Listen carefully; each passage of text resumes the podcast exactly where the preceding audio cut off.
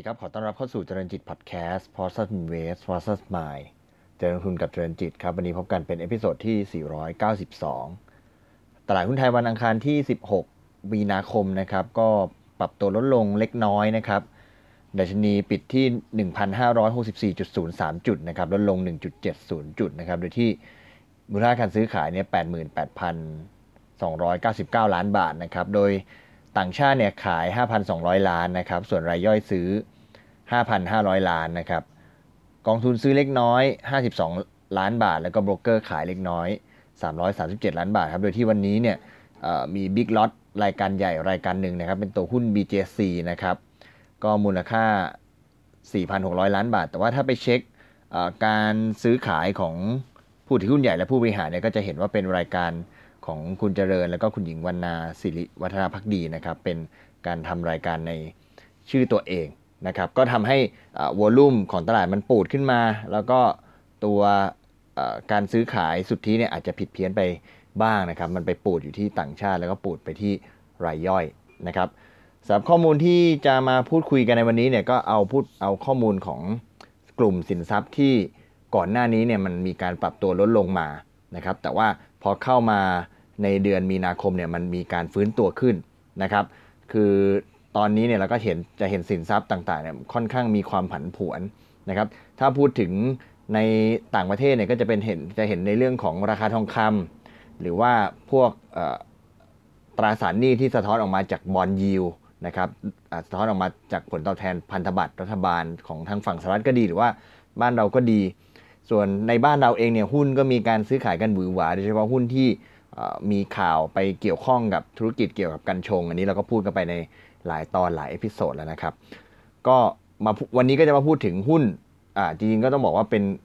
กลุ่มสินทรัพย์การลงทุนที่เป็นตัว property fund หรือว่ากอง รีท นะครับที่เป็นสินทรัพย์ลงทุนที่ลงทุนผ่านสินทรัพย์ที่เป็นอสังหาริมทรัพย์แล้วก็ได้ผลตอบแทนที่ที่เป็นค่อนข้างมั่นคงนะครับก่อนอื่นเนี่ยมาพูดถึงจุดเด่นของการลงทุนใน รีท ก่อนนะครับข้อมูลเนี่ยก็มาจากทางสื่อของทางตลาดหลักทรัพย์เนี่ยก็บอกว่าจุดเด่นของการลงทุนใน รีท เนี่ยก็คือมีผลตอบแทนที่สม่ำเสมอนะครับเพราะว่าการลงทุนใน รีท เนี่ยคือการที่กอง รีท เนี่ยเอาเงินไปลงทุนในสินทรัพย์ใดสินทรัพย์หนึ่งอาจจะอยู่ในธุรกิจ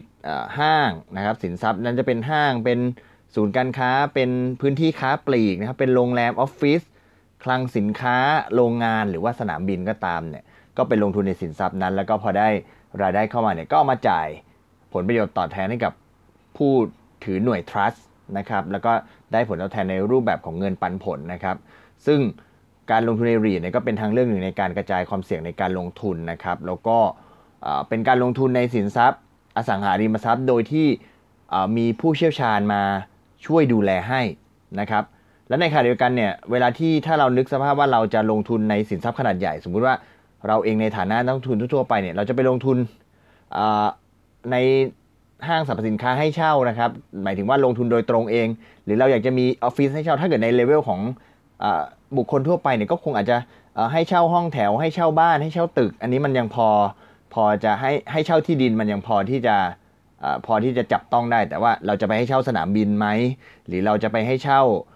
ตึกออฟฟิศขนาดใหญ่ไหมก็คงเป็นไปได้ยากนะครับเพราะฉะนั้นการลงทุนผ่านกองในกอง รีท ก็ใช้เงินลงทุนไม่มากเมื่อเทียบกับการลงทุนโดยตรงนะครับแล้วก็มีการสภาพคล่องในการซื้อขายด้วยสมมติว่าเราเป็นเจ้าของโรงงานเนี่ยเราอยากจะขายโรงงานเนี่ยมันคงไม่ได้ขายได้ง่ายๆใช่ไหมครับแต่ว่าถ้าเราลงทุนผ่าน รีท เนี่ยเราอยากจะขายแล้วขายผ่านตลาดหลักทรัพย์เลยนะครับก็ถือเป็นทางเลือกในการลงทุนในอสังหาริมทรัพย์ที่หลากหลายนะครับแล้วก็เป็นทางเลือกในการสร้างผลตอบแทนด้วยไม่ว่าจะเป็น capital gain หรือว่าเงินปันผลแต่ว่าจุดเด่นของ รีท เนี่ยก็คือโดยเปรียบเทียบแล้วเนี่ยกอง รีท เนี่ยก็ถือว่ามีความเสี่ยงที่ต่ำกว่าหุ้นเพราะว่าผลตอบแทนที่มันได้รับเนี่ยมันได้รับในแง่ของค่าเช่าเนี่ยมันค่อนข้างจะแน่นอนนะครับก็เป็นมีความเสี่ยงที่ต่ำกว่าหุ้นนะครับแล้วก็มีผลตอบแทนที่ดีกว่าตราสารหนี้นะครับในมุมของตราสารหนี้เองเนี่ยอ่ามันก็ก็เป็นการ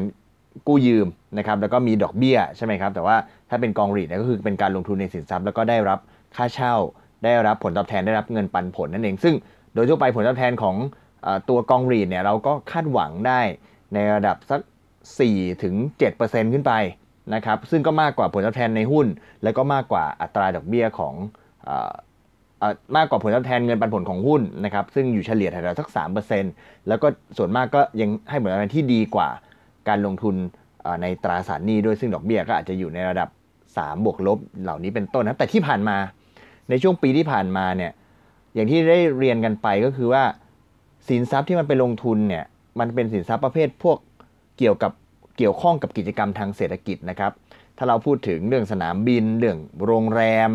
นะครับโรงงานนะครับออฟฟิศหรือว่าพื้นที่ค้าปลีกห้างสรรพสินค้าศูนย์การค้าต่างๆเนี่ยในช่วงปีที่ผ่านมาก็ได้รับผลกระทบนะครับจากภาวะโควิดนะครับกิจกรรมของเศรษฐกิจเนี่ยก็ชะงักไปนะครับถ้าเรามาดูดัชนี พี เอฟ แอนด์ รีท นะครับซึ่งเป็นดัชนีสำหรับตัว รีท ที่ที่มีการคำนวณในตลาดหลักทรัพย์ของเรานะครับคือคือต้องเรียนว่าในตลาดหลักทรัพย์นอกจากดัชนีเซ็ตเซ็ตห้าสิบเซ็ตร้อยอะไรพวกนี้แล้วเนี่ยมันก็จะมีดัชนีแบ่งตามเซกเตอร์ต่างๆดัชนีกลุ่มแบงก์ดัชนีกลุ่ม Energy ดัชนีกลุ่มอ่า property อะไรพวกนี้เป็นต้นนะครับอันนี้ก็เป็นดัชนีของ พี เอฟ แอนด์ รีท นะครับสำหรับพวกกองทุนอสังหาแล้วก็ตัวกอง รีท นะครับซึ่งต้องบอกว่าตั้งแต่ช่วงโควิดที่ผ่านมาดัชนี พี เอฟ แอนด์ รีท เนี่ยอยู่ระดับสองร้อยสี่สิบนะครับแล้วก็ร่วงมาตลอดทั้งปีเลยจนมาต่ำสุดเมื่อปลายเดือนกุมภาพันธ์ที่ผ่านมาเนี่ยที่ระดับ หนึ่งร้อยห้าสิบสี่จุดแปดสาม ก็ตีว่าหนึ่งร้อยห้าสิบห้าซึ่งถือเป็นการปรับลดลงถึง สามสิบห้าเปอร์เซ็นต์ นะครับเป็นการปรับลดลงถึง สามสิบห้าเปอร์เซ็นต์ แต่พอเข้ามาในช่วงของเดือนมีนาคมเนี่ยปรากฏว่าตั้งแต่ต้นเดือนมีนาคมเป็นต้นตั้งแต่ปลายเดือนกุมภาพันธ์ก็คือวันที่ยี่สิบห้ากุมภาซึ่งเป็นวันทำการสุดท้ายของเดือนเนี่ยและตลอดเดือนมีนาคมที่ผ่านมาเนี่ยปรากฏว่าดัชนี พี เอฟ แอนด์ รีท เนี่ยมีการปรับตัวขึ้นมาแล้วกว่า สิบสามเปอร์เซ็นต์ นะครับปรับตัวขึ้นมาแล้วกว่า สิบสามเปอร์เซ็นต์ ถ้าไปดูกราฟเนี่ยก็จะพบว่าตั้งแต่ปีสองพันยี่สิบเป็นต้นมาเนี่ยกราฟเนี่ยจะเป็นขาลงมาตลอดแล้วก็มาพุ่งแรงในช่วงต้นเดือนมีนาคมที่ผ่านมานะครับมีประเด็นอะไรมากบ้างที่เอามาจับกับการลงทุนในกอง รีท ที่มันสะท้อนออกมาเป็นการปรับตัวขึ้นในช่วงเดือนมีนาคมนะครับก็ไม่ว่าจะเป็นประเด็นเรื่องวัคซีนนะครับเราเห็นการฉีดวัคซีนไปทั่วโลกเลยนะครับโดยเฉพาะในฝั่งประเทศทางฝั่งตะวันตกหรือแม้แม้กระทั่งบ้านเราเองนะครับวันนี้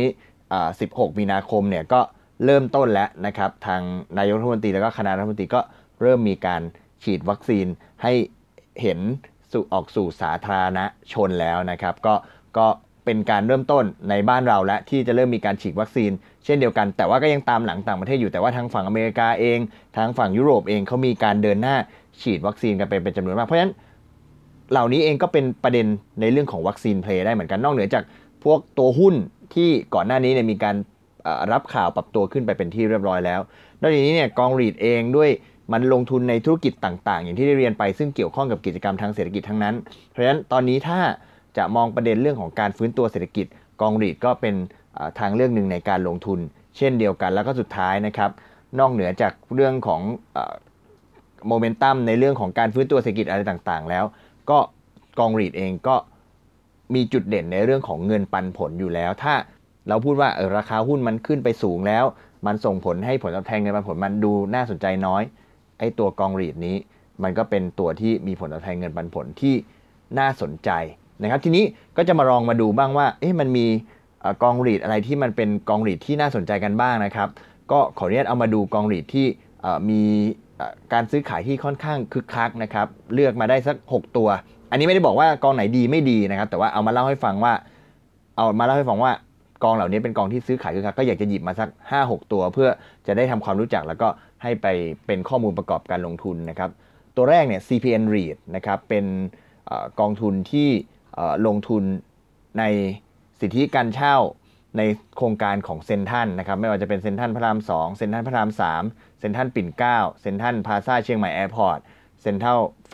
ฟสติวัลพัทยาบีชแล้วก็โรงแรมฮิลตันพัทยานะครับซึ่งในช่วงถ้ามองย้อนไปห้าวันล่าสุดเนี่ยบวกขึ้นมา สิบเปอร์เซ็นต์ ถ้าย้อนไปยี่สิบวันล่าสุดเนี่ยบวกขึ้นมาราวๆ สิบห้าเปอร์เซ็นต์ นะครับกองถัดมานะครับชื่อว่า เอฟ ที รีท นะครับเป็นของเอ่อ Fraser Property นะครับก็เป็นการลงทุนในกรรมสิทธิ์และสิทธิการเช่านะครับในอสังหาประเภทอสังหาริมทรัพย์ประเภทคลังสินค้าและก็โรงงานนะครับก็บริหารงานโดย Fraser Property นะครับก็ในช่วงห้าวันหลังสุดเนี่ยบวกขึ้นมา แปดเปอร์เซ็นต์ นะครับแล้วก็ยี่สิบวันหลังสุดเนี่ยบวกขึ้นมา สิบสามเปอร์เซ็นต์ นะครับถัดมานะครับตัว Impact นะครับเป็นตัว Impact Growth นะครับก็ลงทุนในกรรมสิทธิ์ในที่ดินแล้วก็อาคารศูนย์การแสดงสินค้าของ Impact เมืองทองนะครับมีอยู่สี่อาคารนะครับรวมถึงสาธารณูปโภคต่างๆในโครงการนะครับก็ที่ผ่านมาห้าวันล่าสุดเนี่ยบวกมา หกเปอร์เซ็นต์ นะครับยี่สิบวันล่าสุดบวกมา สิบห้าเปอร์เซ็นต์ นะครับตัว เอส พี เอฟ นะครับเป็นกองทุนรวมสิทธิการเช่าอสังหาริมทรัพย์สนามบินสมุยนะครับก็